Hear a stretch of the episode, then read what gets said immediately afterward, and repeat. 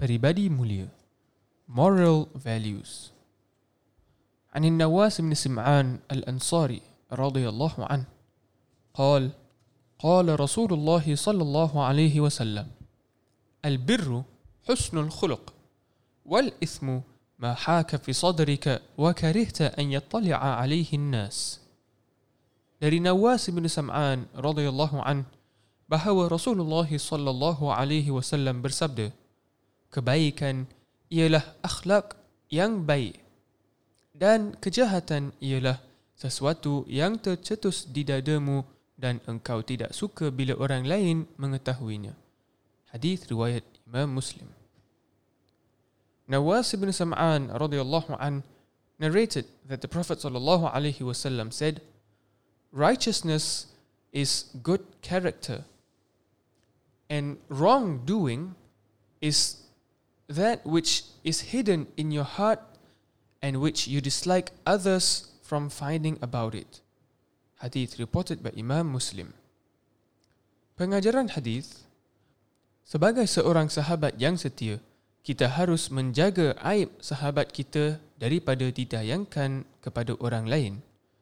Seorang sahabat yang suka menceritakan aib sahabatnya yang lain ialah seorang pengkhianat yang suka memalukan orang lain. Lessons from this hadith is that to be a good friend towards others is by beautifying ourselves with good moral characters.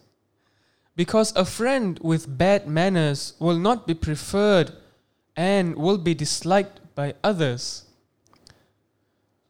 What we can do is to find a friend who likes to engage you in doing noble deeds, as a friend like that can bring you to the heavens. And do not mix with someone who engages you in doing bad deeds, as a friend like that can bring you to the hellfire. Ma'adhan Allah. As a loyal friend, we should always conceal and preserve our friend's faults and refrain from spreading his faults to others. A friend who likes to expose and spread another's faults is a betrayer who likes to humiliate and disgrace others. May Allah subhanahu wa ta'ala beautify us with beautiful characters. Ameen. Assalamu alaikum wa rahmatullahi wa barakatuh. Foghatan doa. Doa when hearing someone sneeze. Yarhamukallah. May Allah have mercy on you.